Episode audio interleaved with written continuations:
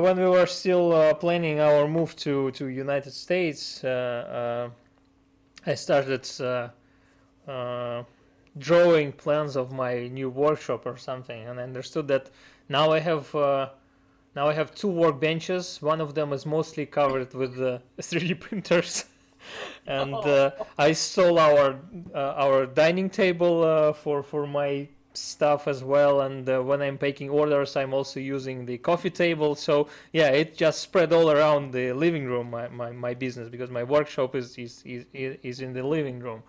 Uh, but uh, yeah, I started to count and I understood that I need at least four or five uh, workbenches uh, to work on the current orders and projects, and uh, then I need some additional space for, for the printers. So yeah, I will need a lot of space.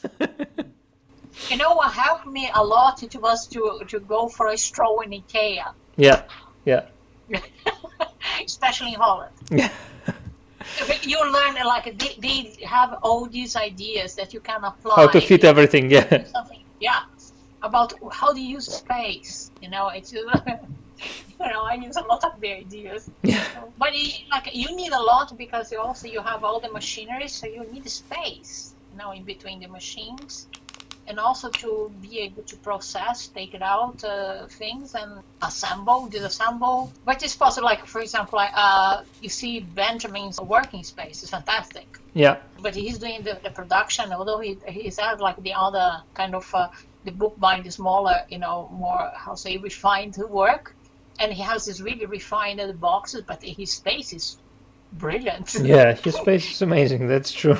You know and I, there is other people here you know with a fantastic uh, like uh, space but you have to to consider what you want to do it what's the quantity you can handle and then you decide it. Yeah, I would like to have more space yeah, yeah. That's true. The moment, I can't. yeah i was i was so upset when uh, when we were stranded uh, with our move because i was already living in my mind in, in this new larger workshop space uh, which will be i don't know 80 come, 80 50 square meters something i don't know large it will come. Be patient. It will come. yeah yeah. it is. It is. This is a very frustrating time for a lot of people. You know, just I had things planned. Even like a, a chemistry course Yeah. planned over eight weeks via the University of Amsterdam, and Yeah. it's not going forward. Yeah. know. And then another. like Another uh, course that we organized via the Restauratoren Netherlands. It was kind of an afternoon about coloring paper yeah it was very nice, the you know thing, and it's not going forward. So it's a lot of uh, things. Uh, it's frustrating. That's that's really frustrating, but uh, that's that's really good cue because we wanted to talk a bit uh, about uh, further education and uh, constantly improving your skills and uh, keeping up to date. And you mentioned uh, some of the organizations here, but uh, maybe you can uh, uh, talk a bit more about Yeah. that because it's it's a really really important issue. Especially as we discussed earlier, because the uh, the field uh, evolves like every month. It, it is very important uh, if you want to take sales or even just want to learn and learn, you know, uh, from people with with more uh, how say experience than you. Yeah. Uh, professional associations are very good uh, place to go and at least to contact them or to follow them on Facebook, uh, Instagram, I am a member of the Restauratoren Nederlands, and I had done a lot of uh, very interesting course, professional courses via them. Yeah, That helped me a lot to, to go further because you have to commit to constant education. Yeah, Uh, the other ones that I as well am a, a member of is IADA, you know, it's this paper and uh, book restorers, and Icon, Yeah. you know, in the UK. Uh, people say, "Well, what is the, the advantage of that? Knowledge. It's not only network, but they organize events, you know, they're organizing courses, you know, that are very important, that would recycle your knowledge and then refine your knowledge yeah, and yeah there are a couple of them sometimes you know you just you needed to do kind of invest on books and studying you know and some other ones you start like oh it sheds a light, you know, it gives away. I think already for a month or so, Icon is uh, has all these conservators webinars Yeah, for yeah, free. yeah. It's You pretty amazing. Yeah, It's really nice, and in their, their website is for free. You can access all the recordings afterwards. yeah, So it well, okay. A, a couple of things is a little bit more, uh, how say, uh, not my my field or not my level, but just to go there and and to listen, and all this uh, like really top professionals talking about a specific subject. You know, it's fascinating, and it's kind of a PowerPoint presentation, and the person goes via Zoom, so you can do live or you can get the recording yeah, out yeah, yeah. if you speak uh, uh, Spanish, uh, the University of Granada was also putting a series of webinars. Okay. And very, very, very particular, very interesting. So you were like uh, you are home, you know, kind of uh, stranded, but there is no reason not to go further and study. Yeah, exactly. That's that's the subject we touched on uh, with Ben uh, two weeks ago because now it's really really great uh, great time to study more, to learn more, to find out more new things. And uh, in ordinary times, there are lots of uh, online materials and uh, uh, YouTube courses. Uh, some of them are not good, but there are many good courses. You just need to need to choose well. But these days, uh, there are even more courses because many organizations opened are opened up their archives, uh, uh, like.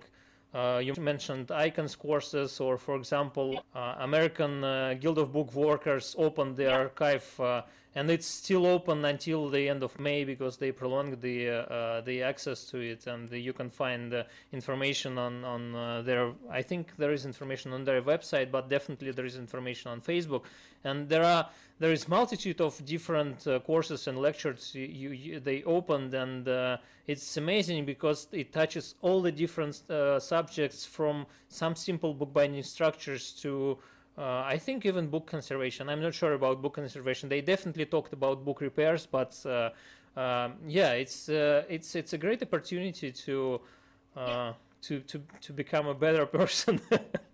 And if you're a good detective, once you get, uh, for example, the name of someone that you, you admire, that you you find fascinating, that's a good lead for you to learn more. Uh, try to check it out what this person follows, you know, on social media. Yeah, You know, because that, it's like a, it's, a, it's kind of a, almost a stalker kind of uh, uh, that. But then if, you- if you notice that, you know where the, the interests lead and where the source of uh, information comes from.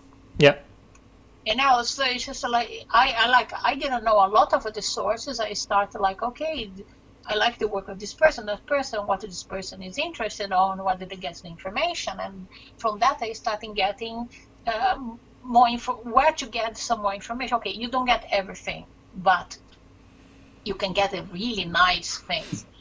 But please avoid the Mic-Mac YouTube tutorial about how to fix the book. Those things that you have to learn with the teacher. yeah, yeah, yeah. I, I when I see those things, I'm like, ah. yeah. but there is there is a lot of things there. So if you're home, if you're bored, you know, just uh, start surfing. I know in the night you will find some really nice. Even if you, if you are not bored. I Even haven't had it. When, when, when I'm bored and I want a little bit of time off, I go gaming. yeah. okay. I like I like video gaming.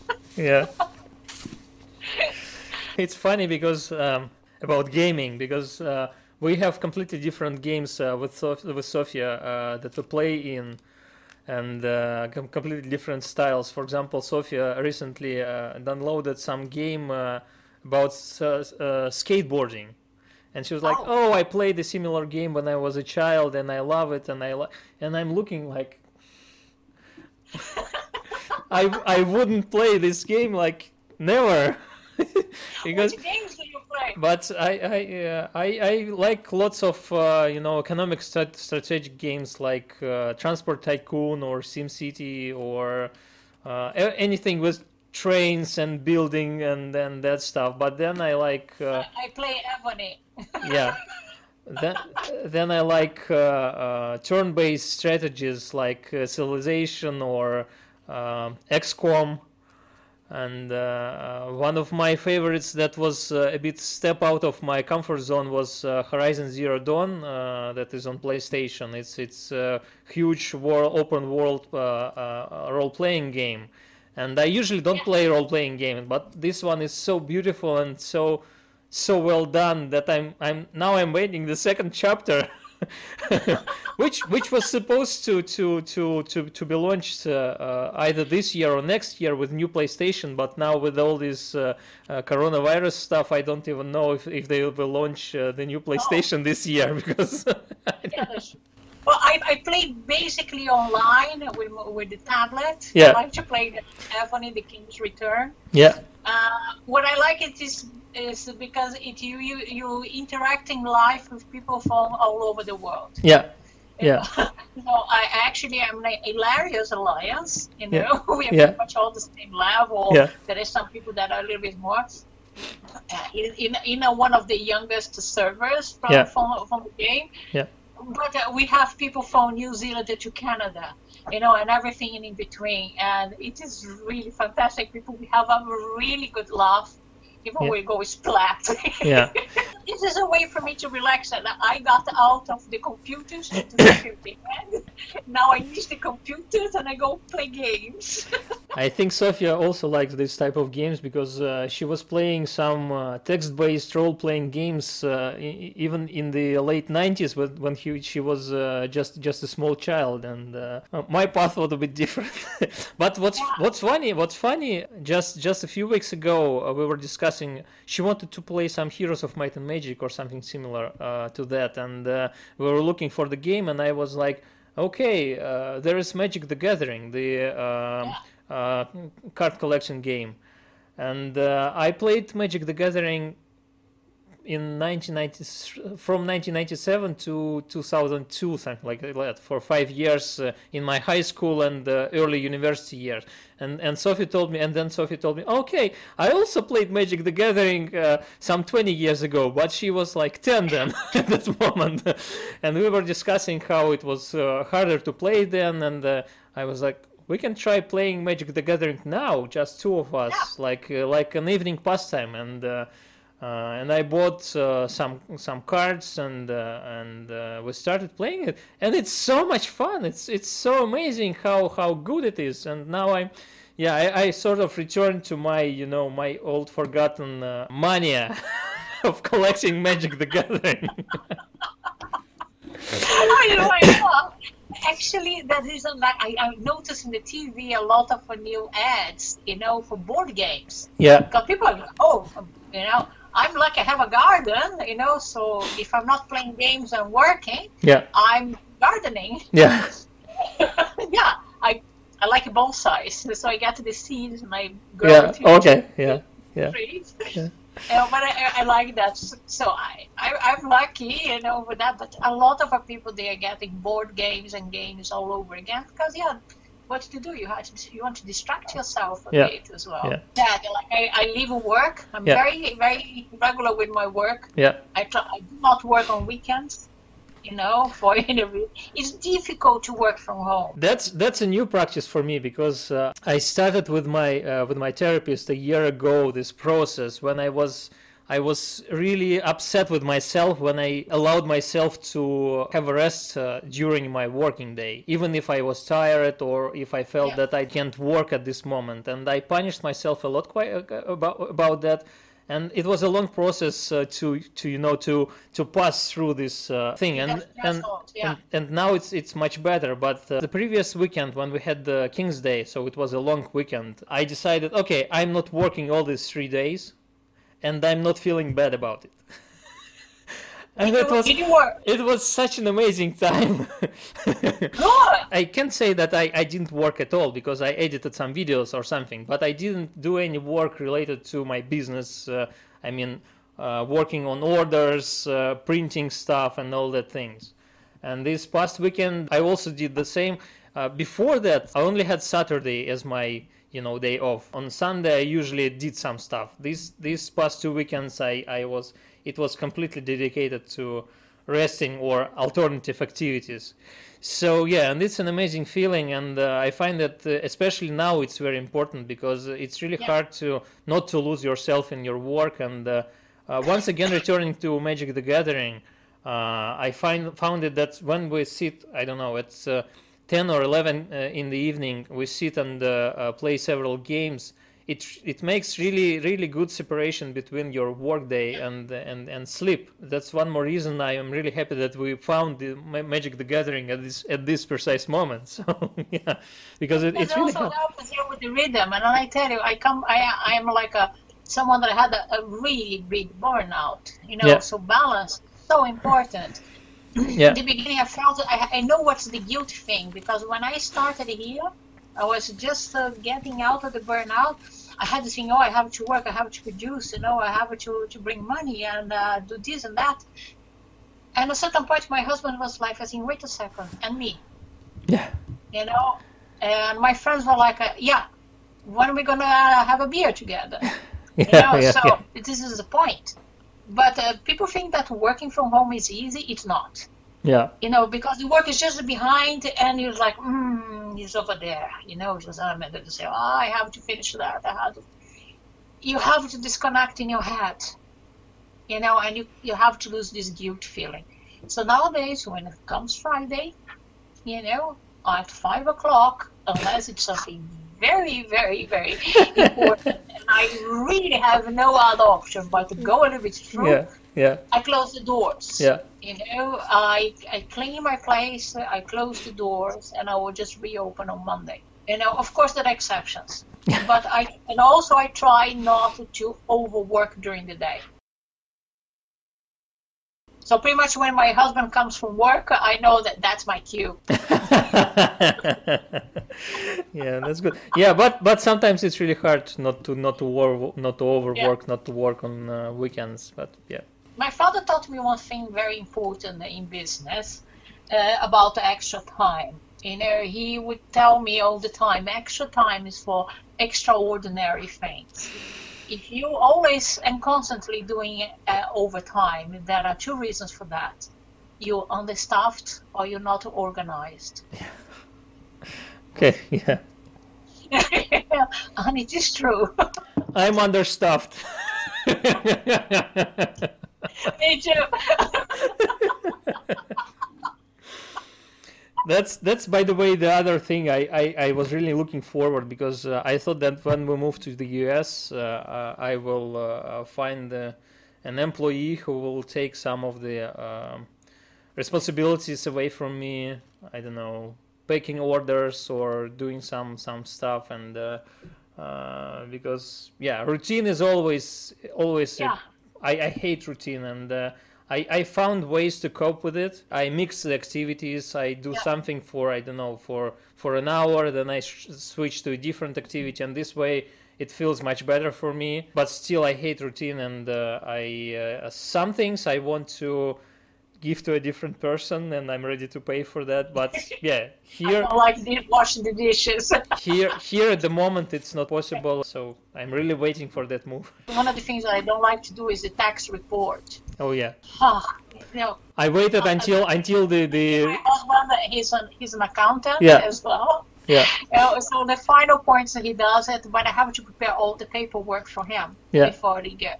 Yeah. It's not very pleasant. I, w- I waited with my tax reports, income tax and uh, first quarter tax until uh, something like 20th of April, and uh, uh, it, it was like last days uh, before. deadline, yeah. Yeah, I yeah, deadline, but Yeah, not yeah. exactly. yeah.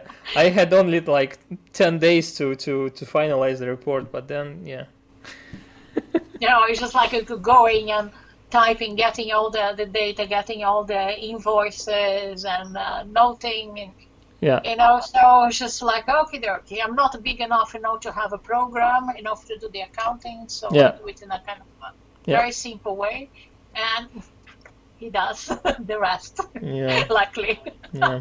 I guess uh, we can move now to discuss the news. Collection of DC comics uh, that is uh, at, at uh, on sale at Sotheby's right now. A person collected uh, 40,000 comic books. Uh, uh, from DC, starting with 1934 and uh, ending uh, in uh, 20, 2014. So it's it's uh, 80 years of Age. yeah. all the comics books uh, that were published by DC Comics uh, throughout these 80 years. I, I know that you like comics, so I, I thought maybe we can discuss these topics a bit. Uh, Yeah, I think that the comics thing comes also like that article that I wrote. You Yeah, know, about yeah, the collecting Yeah. and the conservation issue. I, despite all, I re, I really like comics. I all, I like it since I was a child, and I stopped liking.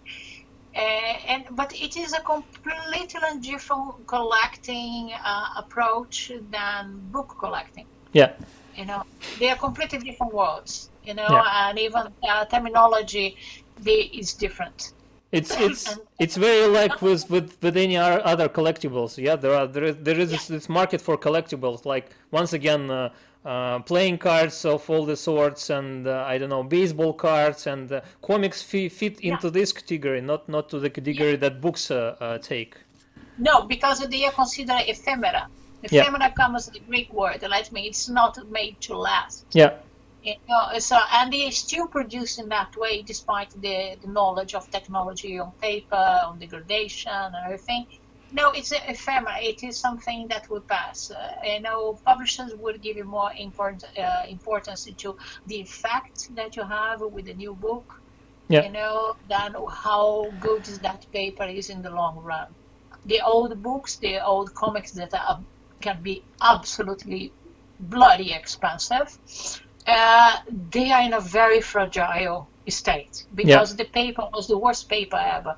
It was something that was you come do, during the week, you got that comic, you read and Yeah. whooped, uh, no, off it goes. especially for the US, 1934. Uh, uh, 30s was was what the time of depression and uh, uh, cuts in on in, in prices and materials and all Yeah. that stuff. So, uh, and the comics were one of the one of the cheapest materials uh, a, a person could could buy for for the entertainment. So, understandably, they were made with really cheap materials and.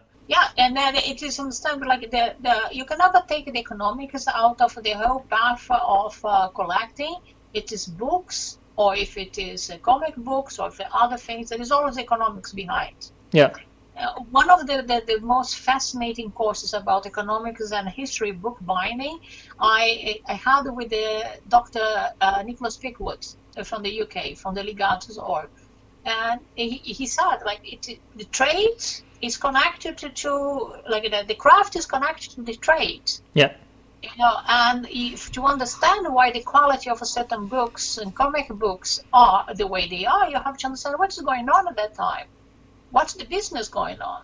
Yeah. But people are not doing that for art. That's purely business. yeah, You know, and nowadays we collect the things, and then sometimes like I think, oh, you know, we're gonna be in a, what's the mint condition in uh, for uh, like a 1940 comic book?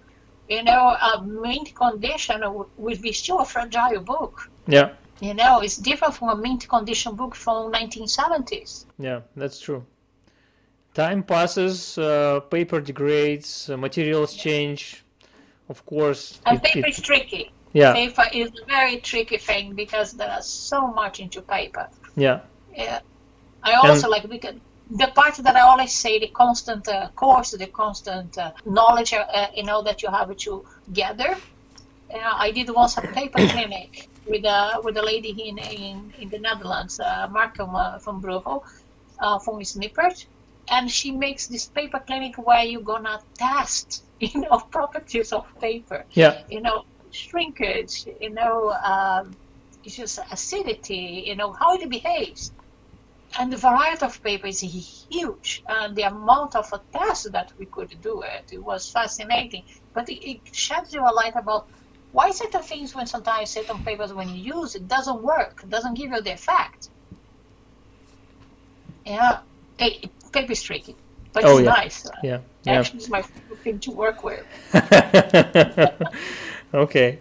And so, did you did you see the news about the uh, blue ink? Uh, because I I browsed through a couple of articles, but uh, I guess I saw it a, a bit. I found it fascinating, but uh, it, it's just like I didn't go into too much into detail okay. because normally what happens, I read, Yeah. I put it into my mind that like that consideration, but inks is uh, uh, inks, uh, aquarels on paper, I do not do myself. I don't have the technique. Yeah.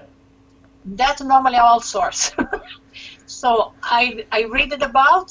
I, I go over the, the, the subject, and it- me, it's a, I do this. I read a lot of things for me at least to know that if I want to talk to someone, I will have an idea. Yeah, I guess I guess I guess I can uh, ask uh, Rita next week because uh, uh, the ink is uh, was used in the Mediterranean region and uh, that's her sort of her area. Oh, Rita, Rita is a lot of fun. no, I, had a course with uh, with her. Uh, I think she was last year. It was her and uh, Amparo Escolano. Amparo, she does. She's in the in Florida. Yeah, a is a Spanish uh, a conservator. She is she's in the area more like the paintings, you know, and the the graphic arts. Uh, Rita also does uh, uh, some of her graphic on paper yeah, and uh, she's a conservator in Spain, and she's very funny as well. She's a very nice teacher. Those teachers that are not, uh, how say, uh, do not hold back when you start asking. They just just give you more information, and you learn more and more and more. Um, there is. Sh- there is a. She made a presentation about the tracing paper and how the, the conservation of a tracing paper Yeah. especially those ones are using in uh, architecture design. Uh, uh, yeah, drawings. Very, very, very interesting, you know. And how do you deal with that? Because they, they're very tricky. Yeah, And I do not do myself. I would get the if it comes something like that, I would send to another colleague. yeah, yeah. Tracing tracing paper is, is really a mess. Yeah, Yeah, and there are also ways to unfold. You know, you know when they're like those drawings, they are all rolled up, and Yeah. if you try to unfold them, they will break. yeah, yeah, yeah, There is a method for that, and then some colleagues um, that from the Erfgoed Leiden, you know, Edith Greuter and Alexander Nederlof, and they worked in a big project that they had a lot of uh, like uh, uh, of these drawings to prepare, you know, to, to, to flatten. Uh, they use a technique that they presented in the IADA uh, convention. Last year, yeah, showing how it is done. So, so paper is tricky. All on paper. yeah. so uh, uh, Rita would be a really lot of fun. Okay, so Yeah, let's let's let's move on to Q and A section of uh, our podcast. Uh, we've got several questions uh, for Eliane and uh, at least one question that uh, that I will answer. The first question comes uh, from uh, Paper etc. Okay. My question is, uh, what is what is like working with glues, and how difficult is it understanding paper? As a bookbinder, as a bookbinder friend would say, it's tricky. It's tricky working with paper.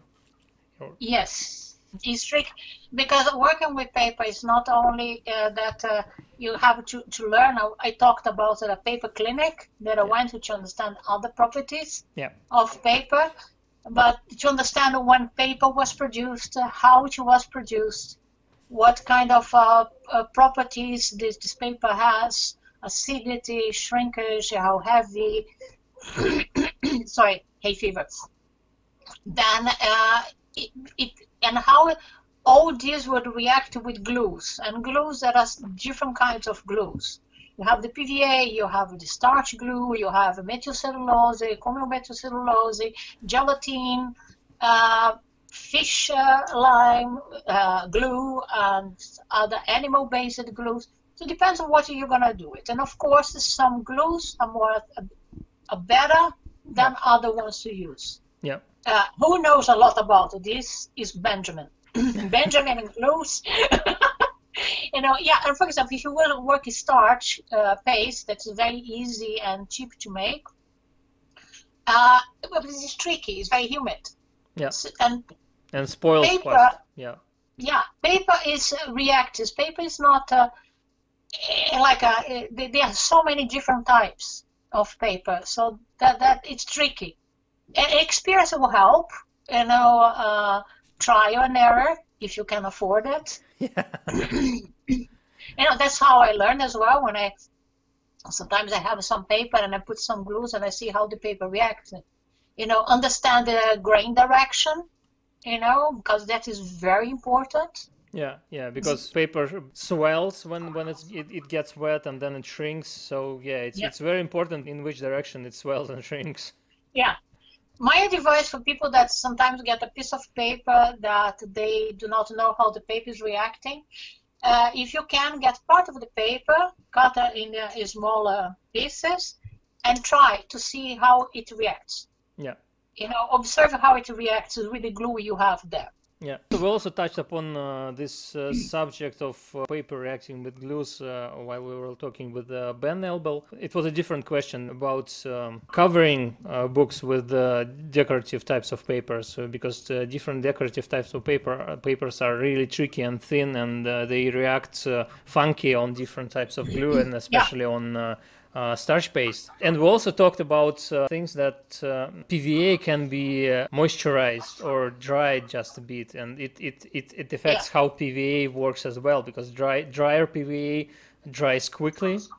And Yeah. uh, if you if you add water or some solution to PVA, it dries slower, and it uh, it affects your work. And you can control how you work with uh, different types of glue depending how much water and other solutions you add to to the mix. And don't forget that PVA, there is not just one formula for PVA. There are different formulas. Yeah, There are formulas that will hold the moisture longer. yeah, So it is good for things that you want it still to move while you're working. Yeah. And there are some PVAs that will dry extremely fast. Uh, I love them for boxes because you put it, you clamp it, the thing is done. yeah. Yeah. That's true. and and some other sometimes what you can get if it is a type of PVA that it is uh, dries very fast, you can add it up a little bit of water, dilute a bit. Yeah, So we lose a little bit of the power, but uh, it will give you a little bit more time to work. Uh, but if the, the long one that takes a long time, you have to be patient. yeah, exactly. So Test. yeah, The, the, the best thing is to test. yeah, to test, to, to try, to try the paper. Environment circumstances also have an impact. How dry, how cold is the day, you know, how humid is your environment. All these will have an impact on glue and paper. Yeah, yeah, exactly. And sea level also influences because the uh, air thickness and uh, once again humidity. So yeah, all Yeah. these factors should be should be counted for. Yeah, sometimes certain papers are so tricky to use that when sometimes they really want that paper or that's the paper that I have to use. Sometimes I use layers of uh, a press, you know, so you glue it and then you put something like a, a thick felt. Yeah. Uh, I'll show you one. Thick pieces of felt. Okay. Yeah. You know, so you can use the, this one uh, against, you know, to try to absorb the the humidity, Yeah. Yeah. you know, and press, you know. Yeah, and it, it, it is, it if allows- you have to do this, actually, it's better not to buy this paper again. yeah yeah sometimes you have to work with some sort of paper but yeah if, if you if you choose uh, some some sort of paper for your own projects you'd better choose the paper that works well and Yeah. uh, wouldn't make you a lot of troubles Yeah, because sometimes it's like, oh, I know, I, I, I, I did some experiments that ended up really wrong. yeah yeah exactly let's move on to the next question uh, question from Ellen Dalstall yeah. uh, what is the most unusual unexpected material or tool you like to use for bookbinding or book restoration Okay, that's cool. I like that. Actually, the most unusual tool that I've been lately using in restoration is an airbrush. okay You know, people think about modeling, you know, little cars building Yeah, up. Uh, yeah. the Painting, thing, you know, yeah. I use, yeah, I've been using that to color edges of the book, coloring paper for restoration, coloring la- uh, leather uh, as well, you know, because you can distribute, but you have to be very firm. It's a bit of practicing. Yeah. But yeah, I have uh, the things from from from the dentist. I have one thing that uh, not if people are not from restoration, they do not know.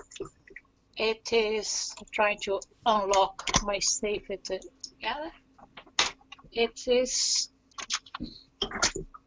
this machine. yeah Is a tacking iron. Yeah. Conservators for them this is a commonplace. You have temperature here, this is also something that's unusual. That's not something that you that you normally people show very often. Yeah. Um, all sort of little tools, and in bookbinding, special leathers like chicken, chicken uh, uh, foot. Okay. You can use. They have beautiful patterns. Never and seen they- this one used before. No, No. like you can use if you're doing mosaic. Yeah. Uh, I have I have some I have some frog skin, but yeah, that's that's yeah, uh, they're beautiful. Or snake skin. yeah. I'll show you one. Oh, I also have This some snake- leather skin or something like that. Yeah. Yeah, snake skin, and uh, what I do it to give a little bit more strength to Yeah. the, the, the I'll put some oh, thing you see there is a nice structure, Yeah. Yeah. okay? and I back up with silk. Okay. Okay. So that's why you So can see through. backing. Yeah, because it's Yeah. silk. Okay. That's the tip that I've learned from a bookbinder in Belgium, Tom van Kamp, during a workshop. So she gave me this idea that if certain leathers are very, um, what's called uh, fragile, you can back up with silk. Silk is very strong. Yeah. Then uh, I have one that is really fun that uh, I haven't used yet. Do not know yet where I'm gonna use. Is the the feet of an ostrich in blue.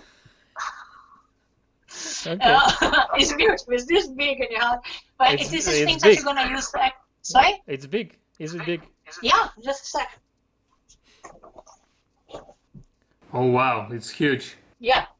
Well, they are big birds. Yeah. so they have a beautiful structure Yeah. As well.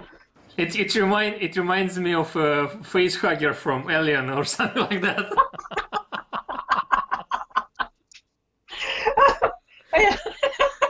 I already used one of the one of the things. I had a tree. I used you one, yeah.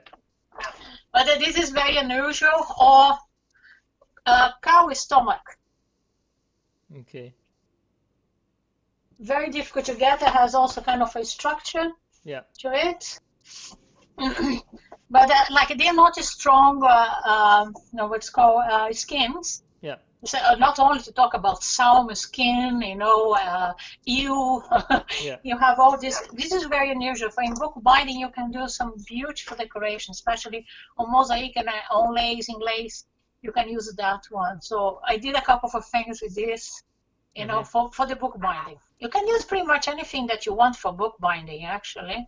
Wh- When I was uh, studying at the American Academy of Bookbinding with Don Glaister, he he told us that he loves to experiment with materials and uh, uh, to implement all the different uh, types of materials into his uh, bindings, into the covers, uh, plastics, uh, wood, uh, metals, uh, different types of leather, so natural materials, artificial materials, anything. The only tricky thing is to find the glue that will uh, keep all this stuff Exactly. together because uh, all the different materials uh, react differently.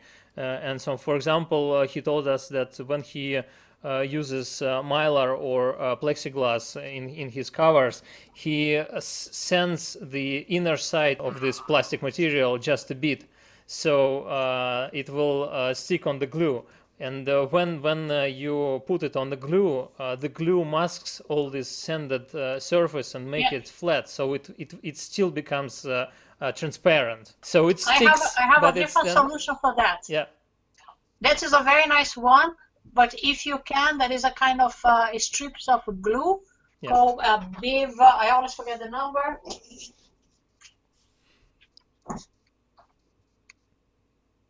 okay, It is called Beva uh, 371 film. yeah, This is very good to glue mylar, but you need heat. okay, Is a strip yeah, where there are two parts. You're gonna peel one part, glue it, then you take it out the peel, and then you put the other part and you glue it. It gets trans- it's transparent. okay, So I can uh, send you this one. but that is a fun thing. Each bookbinder store, they will have some other ways to do the same thing. yeah, and gonna deliver the same results sometimes. and especially in different countries because different materials are available different materials are standardized Exactly. by the uh, conservation uh, community and uh, uh, and organizations local nation and national organizations so yeah approaches differ Yeah, but it, that's that. That's why I like the communication is nice. It's the same. Yeah, you know that the same thing that we used uh, in uh, to fill up the capsules of medicines, microcellulose. yeah This yeah you can use in book restoration as well. yeah You know, for myself, which is nice. I like the the, the standing thing. I'm gonna try actually.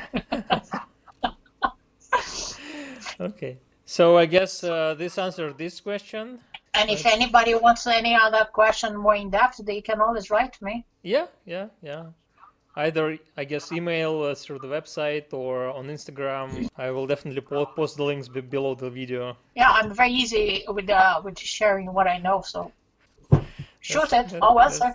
that's great I know. so uh, yeah and that, that's that's really important because uh, uh, I talked with some bookbinders and uh, uh, they shared experiences uh, from from their lives that uh, not only uh, not often teachers who teach uh, uh, apprentices uh, are willing to share their sort of secrets sometimes they even uh, teach teach their apprentices wrong stuff so they would It's be the only very old fashioned. yeah, so they would be the only people who know the secrets, and the apprentices uh, will have to rely on, on their teachers for, for a long time. Yeah. And when I first heard about that, my mind mind was blown because it's just what the hell? Yeah, it is. Yeah, yeah. It's like what the hell, you know? It's just, uh, you know, it, for me, it doesn't make sense. This kind of behavior. It's very old fashioned. Unfortunately, there is a lot of people still doing that, including young people. Yeah, The, the, it's not only about age. The okay, it's silly. It's silly. You know, it's just like uh, if you keep ideas. Like uh, I've learned uh, when I was doing some art uh, course that the more you use your creativity, Yeah. the more ideas you get. yeah, exactly. You know, so keeping up a certain knowledge for yourself, not to share with the student, and this and that is so silly. Yeah, you know, I have no like a no faith. Like if I know, it's just like it just ask. If I know, I answer. If I don't know, I maybe I'll know someone that answers. makes Yeah. it much simpler. And Yeah. like that, actually, I get quite a lot of uh, answers back as well yeah, because yeah, exactly. That's how, how it works. It works both ways. Yeah. Yeah. Yeah, yeah. So, question from Lynn. Uh, what exactly is a waste sheet used for in binding, uh, either in a new book or repair? Okay. And I guess we Uh, both prepared some stuff for that. Yeah. Yes. Okay. Uh, a waste sheet, like a, a waste sheet, normally is is a waste, something like a silly piece of paper, but you're going to have a function, and normally it's protection. Uh, let's say that uh, you want to, this is a book, and you want to glue this, Yeah. but if you're going to put uh, here, like the, the glue, it might get uh, migrate to the rest of the To the book. book block. Yeah. So normally you put a piece of paper on under under. Yeah. This is the waste paper, and then sometimes you have waste paper that you're gonna build up to make a the back of uh, uh, the spine of the book. Yeah. You need a little bit thicker. For example, when you're doing a French style binding. Yeah. Or rather, sometimes you need that, so you have waste paper there. That this paper before you're gonna glue the, the, the, the paste down. This is paste down and this is the free leaf, free end leaf. Yeah. Before you do that, you're gonna take this paper away. So it is um, garbage paper. Yeah. it's Yeah. a protection paper that you're gonna use. Yeah. Uh, very, very, very important. People, it's learn terminology.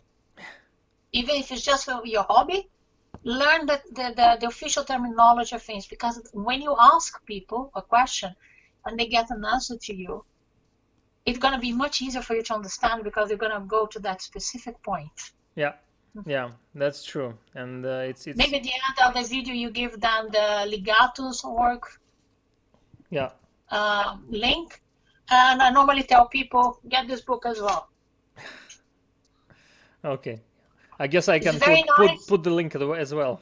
Yeah, that is very nice because it tells a lot about book parts and what's the the official terminology. of Yeah. that one.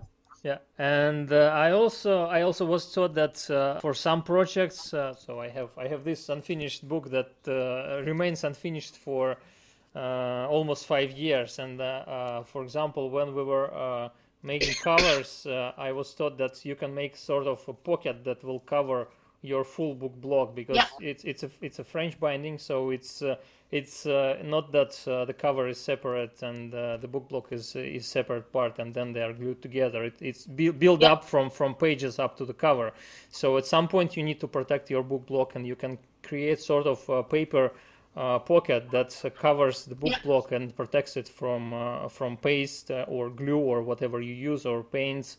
And uh, the other thing, and uh, it still remains in this uh, in this book, the uh, it's it's not very visible because it's uh, translucent. It's it's a mylar page that is temporarily attached to the uh, uh, back and front of the this book block to once again to protect the outer pages of uh, the book block. And then when the binding is finished, the mylar pages are removed, as well as by the way the end leaf, the waste paper or or some other stuff. And yeah, so there are several different ways of uh, protect using not only waste paper but uh, also plastics and uh, other Yeah. protective materials and uh, not only just a sheet of paper but making a pocket or something like that so there are several different approaches there are they complement each other and they are interchangeable in some situations so yeah And we're going, to- use especially like in French wine, sometimes you have this nice edge decoration.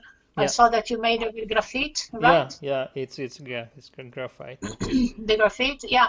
And uh, when you're working the last part, that's the covering of Yeah. the, the book, Yeah. you can damage. So Yeah. that's also, you put all this protection to not damage the beautiful decoration that it is done. yeah absolutely Nice done, that. Thank you. Yeah, never never finished it. I also uh, uh, during I don't know if you if you can see uh, here uh, small golden uh, decorations. I made it later when when I had uh, uh, maybe this this will work better.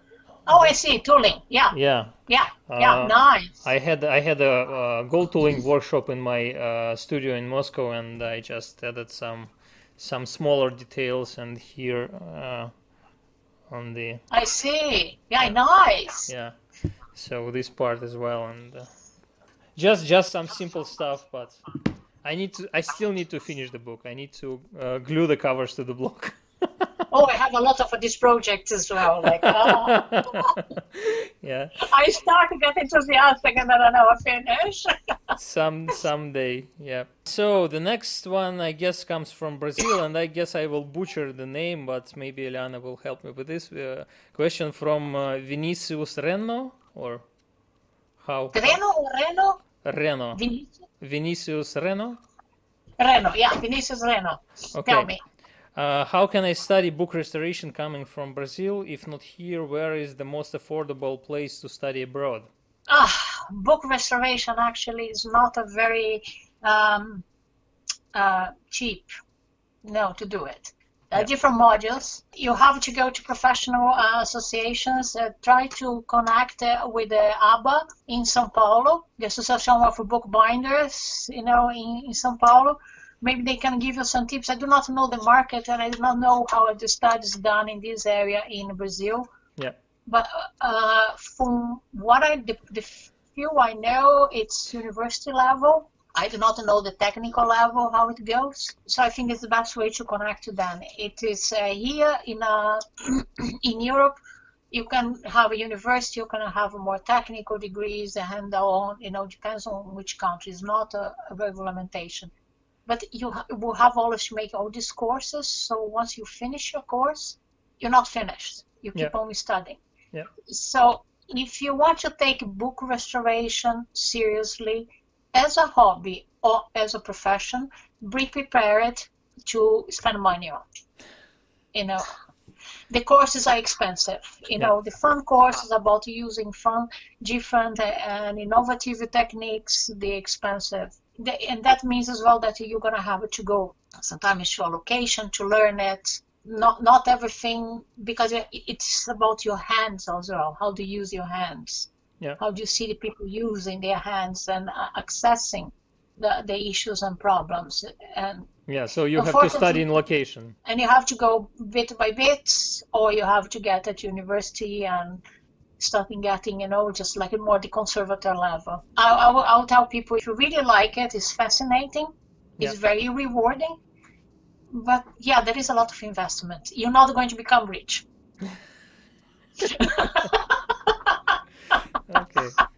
Yeah. yeah.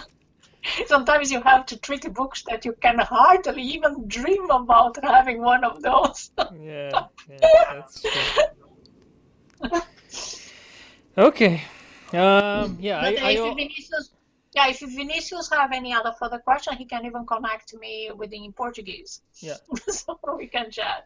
Yeah, I, I also wanted to say that you probably don't need to go all the way uh, to to becoming a conservator or book restorer. You can uh, go forward and uh, try some book repair techniques. You just uh, you just may want to uh, acknowledge uh, the the principles that are used by by book restorers and book conservators and just start with simpler tasks but anyway to become to to know how to make good repairs it's still not enough to just watch uh, some youtube videos and no. to to no. read some books reading books is good, but hand-on the experience hand-on, uh, yeah. that comes from a teacher, from a tutor, is uh, so important. And uh, you know, so like when I see those uh, uh, video YouTube videos, that's how you fix a, a linen, you know, yeah. binding. Yeah.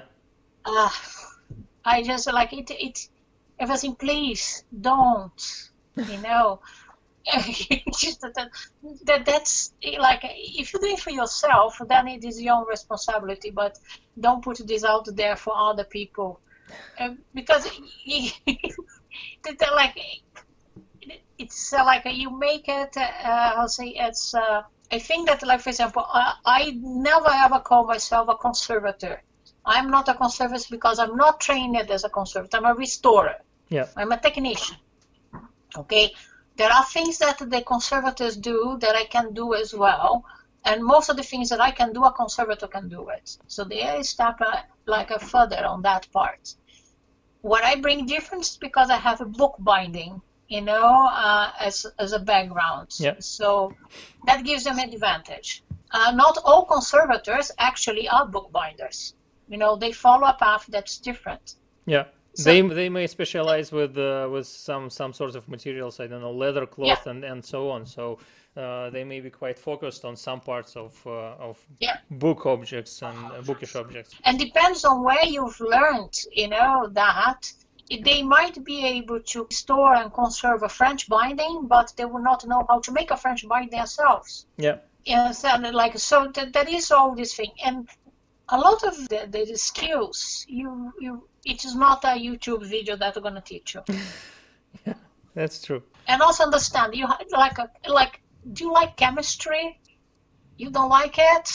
Don't get involved because you're going to have to deal with chemistry. Yeah.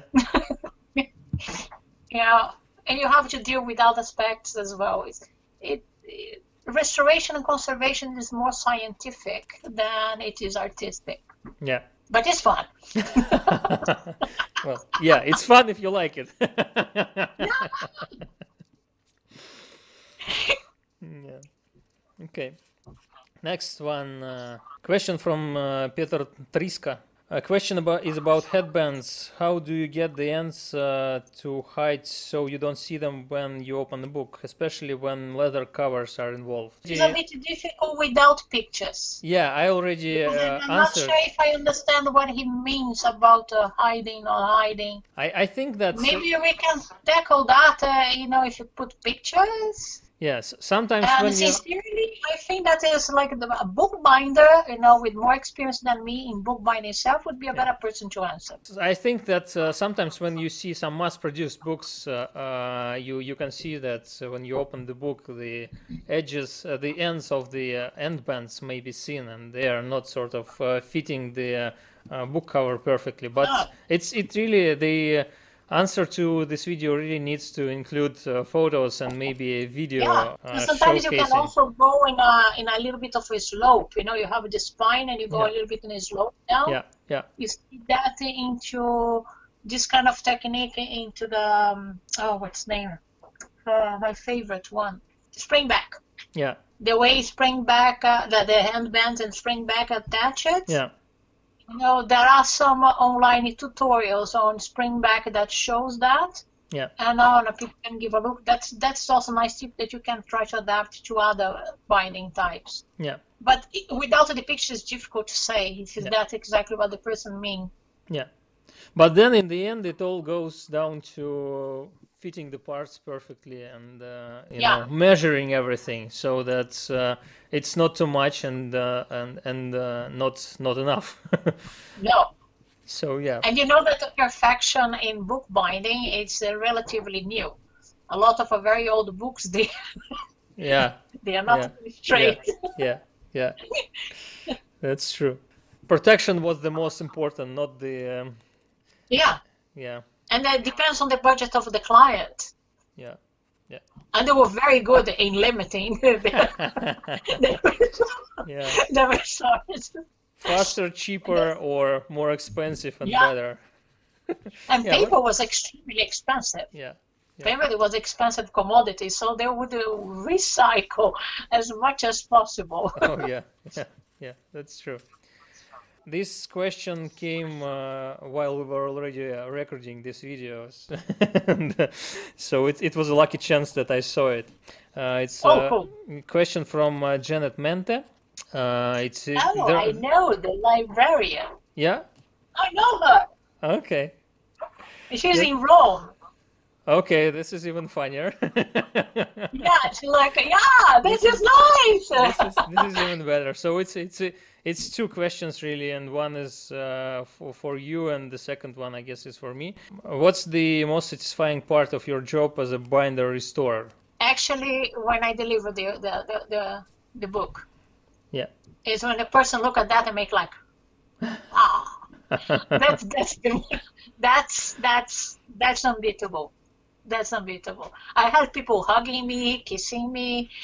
you know, now Corona times you can't. yeah.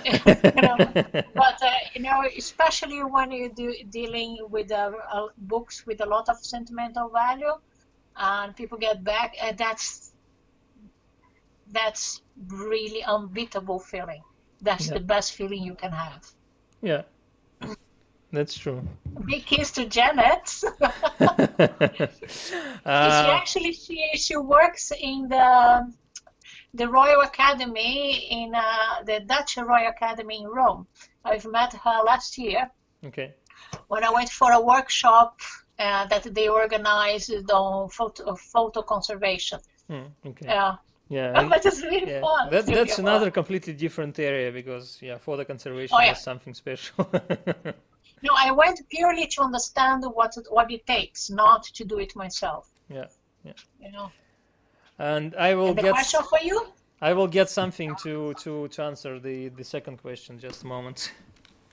The second question, uh, uh, uh, a technical question: How would you use the 3D printed spine rounding tool? Aha. And uh, yeah, I, I brought some some of them here. So it's uh, yeah, it's something like this.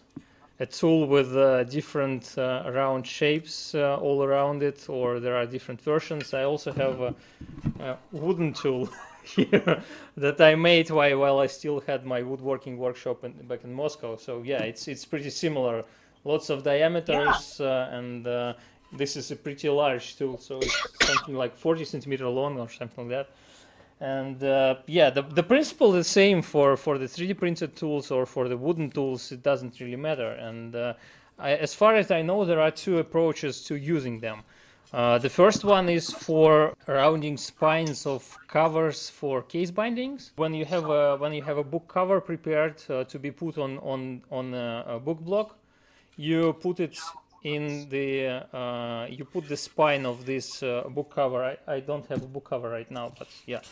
So you you put the spine of the book cover inside of the groove, and then you use some pestle or something, uh, some uh, uh, stick or I don't know some uh, some device to to rub it in, and to make the spine round. It stays this way because usually you have uh, something like I don't know, maybe leather or cloth or as as as uh, covering material as uh, for for the cover, and it's lined with paper or something like that. So it's it's not not a very thin material, and it will keep the form, uh, the rounded form, and then it easier goes uh, over the uh, rounded book block. So that's the first use uh, for for the rounding uh, blocks, rounding tools. Uh, uh doesn't matter 3D printed or made with wood.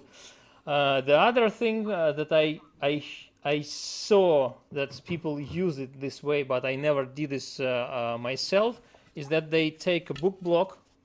that is this this book block is already glued, so you can't read around it. But they take a book block that isn't yet glued. They put it inside of the groove so that uh, the uh, the uh, sections will follow the pattern and they will round a bit because the stitching will allow them to shift just a bit. Then they sort of uh, press it together, turn yep. around, and glue while uh, the form is still intact. And you get a rounded uh, spine for, for the book. But yeah, many professionals would say that it's not a proper way to, to make a rounded spine and uh, uh, well. Yeah because in that that second that method the fore edge you need to use something like that. Yeah. Because otherwise you can form yeah. it yeah. but uh, the the points they have to be aligned. Yeah. Yeah.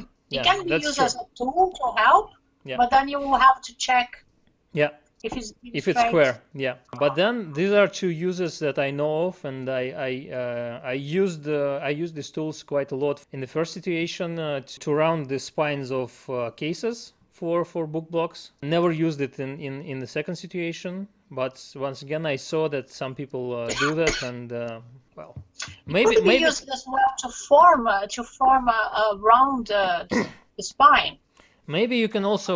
Uh, there is the other thing that we discussed with Ben Elbel. Uh, that uh, sometimes rounded spines are made for books uh, for perfect bound books so for books made of uh, single sheets single leaves and maybe you can uh, use the rounding tool for this type of books as well because so you you you make make the round shape you put the you put the book block unglued book block in the rounding tool make the round shape then you press it uh, turn it around and you can fan and uh, glue the uh, pages. Once again, it's it's a different technique from what we talked what we discussed with Ben because Ben talked about uh, gluing the uh, book block first and then uh, backing it with a hammer. And yeah, yeah and that's that's that's, that's that's a proper way.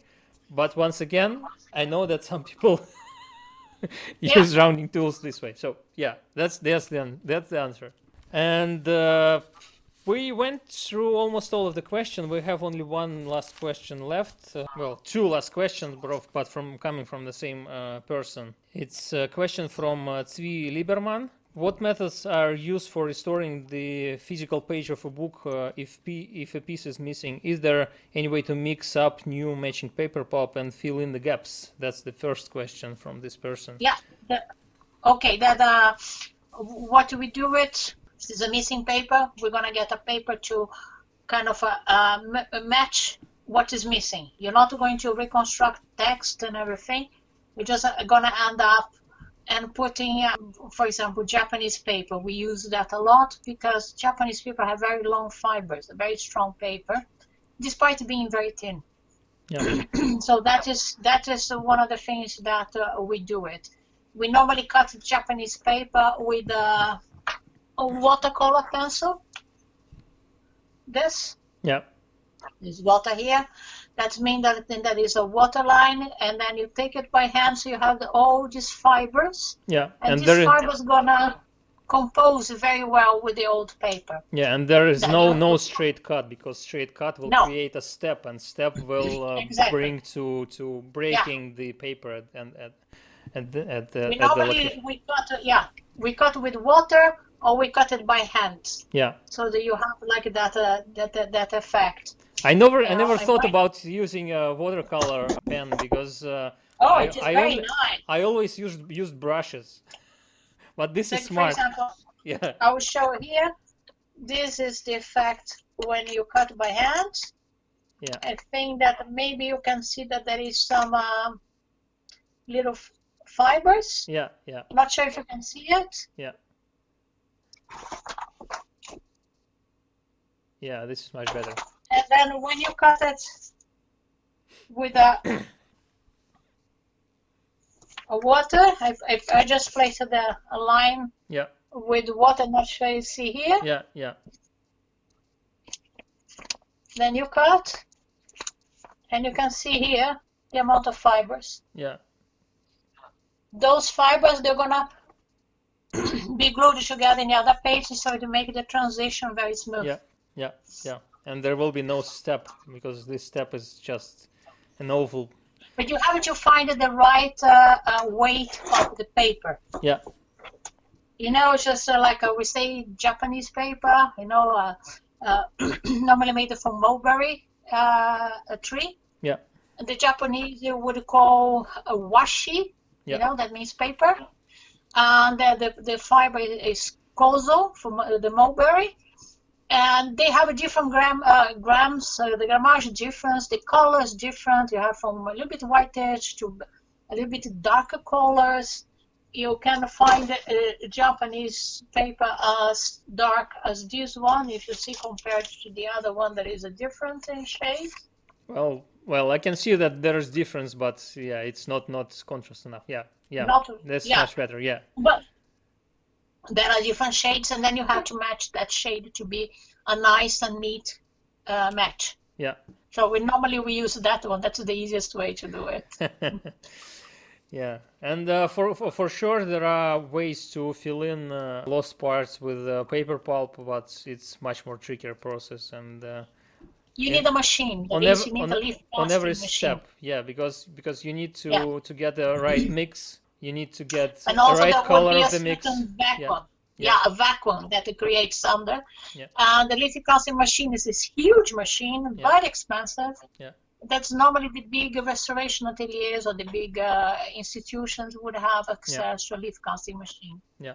And it, is not economical to do it for one page. So when you're going to do leaf casting, you're going to be doing it at a production scale yeah and you're gonna use pulp, you know, you know, cellulose pulp, you know, to do that. I Yeah. do not know how to do it. I don't have a leaf casting machine, Yeah. but I saw it, you know, and but it is it is possible to use pulp. Yeah. Mhm. That they use it.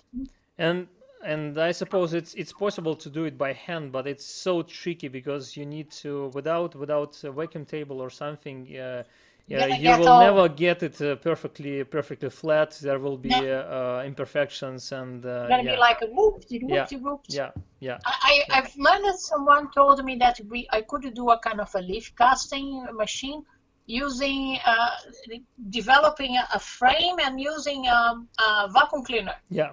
Yeah you know, to create the, the suction. yeah And um, but I, I never tried myself. I it, I think, you know, so yeah, yeah that there is. I don't even have a space to get, get another contraction here. yeah, exactly.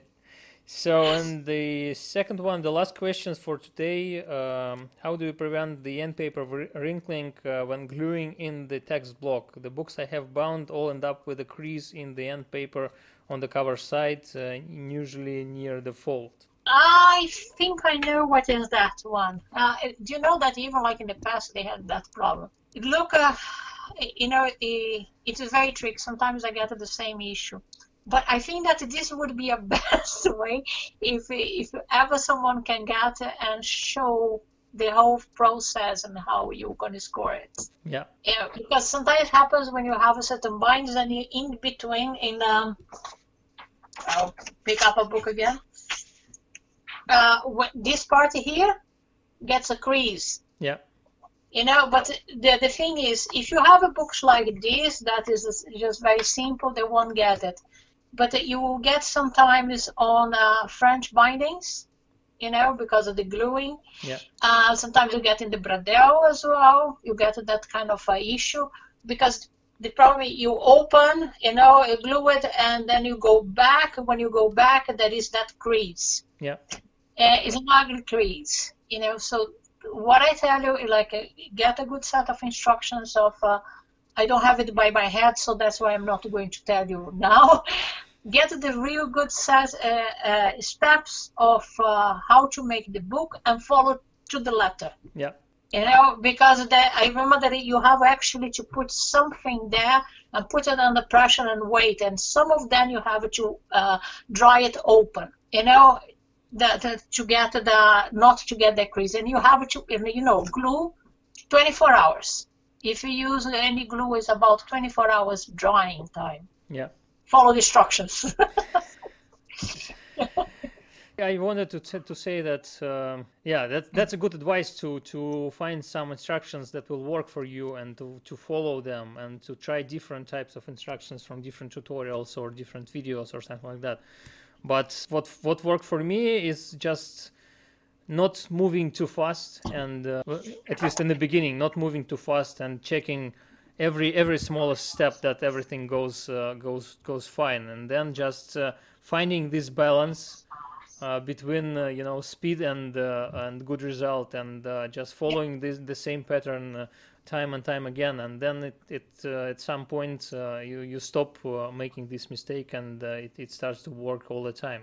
I heard once that from the benjamin he was also doing these meeting greets in his atelier. Yeah and one of these greeting meetings, I've met that uh, uh, bookbinder, American bookbinder Daniel Kelm, and they. I remember the, doing the meeting greeting. He was showing his work, very, very, very interesting. And he said that if you're doing like a proper bookbinding, your speed, unless you're doing commercially, yeah, you know, like educating simple stuff, you're gonna consider speed. Yeah. But if you're doing a really nice one, you're not rushing it. Yeah you want it perfect. Yeah. So then you follow each step to perfection. Yeah, exactly. And to get to that is practice. Yeah. So I guess I guess that's it. Be patient. Yeah. Be Keep on working. yeah. Sometimes maybe maybe a bit drier glue will help as well. Not yeah. not as moist glue, because uh, moist yeah. moist glues and and pastes uh, uh, will make your paper wrinkle even without you know any additional yeah. inhibitions. Try to get acquainted to all sort of kind of types of glues that there are and how they behave. Remember when i was talking about testing? Yeah. You know the best thing when you have different uh, glues test it test the paper test in advance. Don't go at the last moment and then just uh, in your final product uh, and decide to do the test there. No test before. So then when you arrive to that step in your book, you already know a little bit what to expect. That's true. Testing testing always helps. if, if you have if you, if you have the possibility to test because sometimes you just don't don't have enough materials and then you have to you know work with what Even you have. Even if you test a little bit, you know, yeah. so, so, sometimes all you need is just a little yeah. part yeah, yeah. to test it. Yeah. You know, true. to see how it behaves. You, you, you don't have to make a, a zillion mock books or a zillion plates of each because it's a waste of material.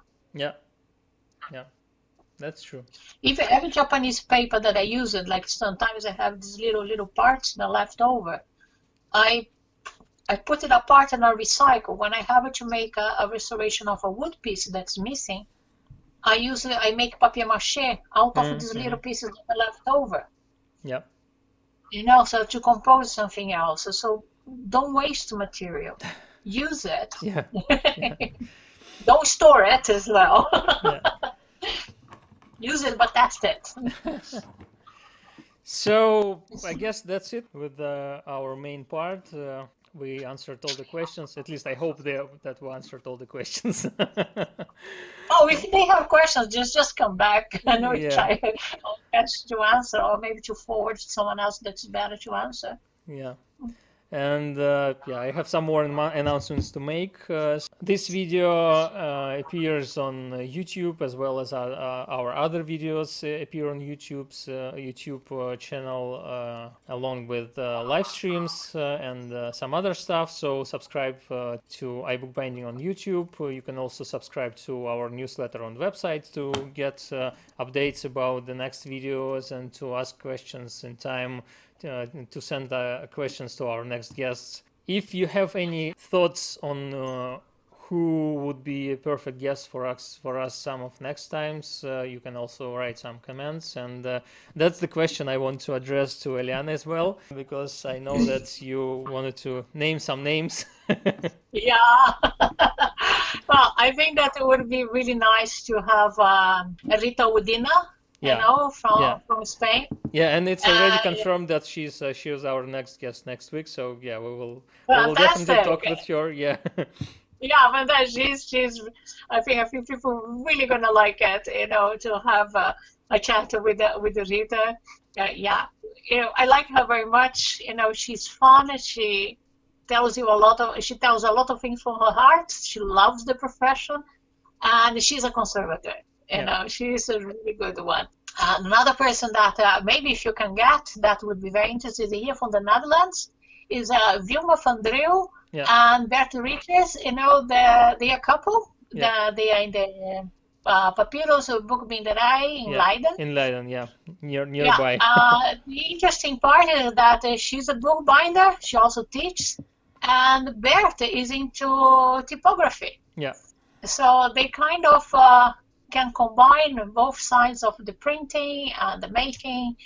And uh, they are very nice people, you know, very good professionals, you know, and they have a, quite a lot of experience to tell about. oh yeah yeah yeah and they are teachers so yeah. And they are teachers, yeah, they are teachers. they know Very how to how to how to talk about these things Yeah, and uh, maybe a lot of the questions that people ask me today, they would be much better, get, get better answers from them because they really know how to to get it, you know, into that teaching mode. I don't Yeah. have it that much, so I'm sorry for everybody if I didn't really get Well, I- the question. I think it went, went well today Ah, if there if there anything is needed, I'm open. you know, Yeah. people can always contact. Yeah. And uh, I guess uh, the last thing is to decide who is the winner of the giveaway, who will get a set of uh, magnetic corner clamps. Uh, what was your favorite question? I really liked the, the, the question about the unexpected material, Okay. you know, unexpected tools. You know, I like that one really called my attention because it is, uh, uh, yeah, I like it, the question. I'm going to talk about something. Yeah. Because you know it's like I love my tools, you know, and that uh, yeah, and come and because we I'm always using new tools, and believe me, sometimes I have projects and I come with you, Stefan, Stefan, now I need tool. we work on a couple of things together, why? Because I get into trouble and I need to solve a problem, and we Yeah. have to find a tool. So Yeah. yeah, I love my tools, yeah, yeah. and uh, yeah, and, uh, and I love this the question- discussion process because uh, it's it's Yeah. great to to you know to exchange ideas and to perfect the the tools uh, in during the discussions and uh, some first testing steps. So so yeah, it's it's really important. And. I love testing new tools. Yeah. Yeah, I, I love that part as well. Okay. Thank you. Thank you very much for talking to me today, and uh, thanks a lot for for your story, for your answers, and for the discussion. I had a great time. it was a blast. uh, once again, Honestly, about that's working. yeah once once again thanks a lot to our community to everyone who sent us questions and to everyone who watches this video and to everyone who supports iBook on Patreon and uh, see you next time See you next time, guys. bye Good luck.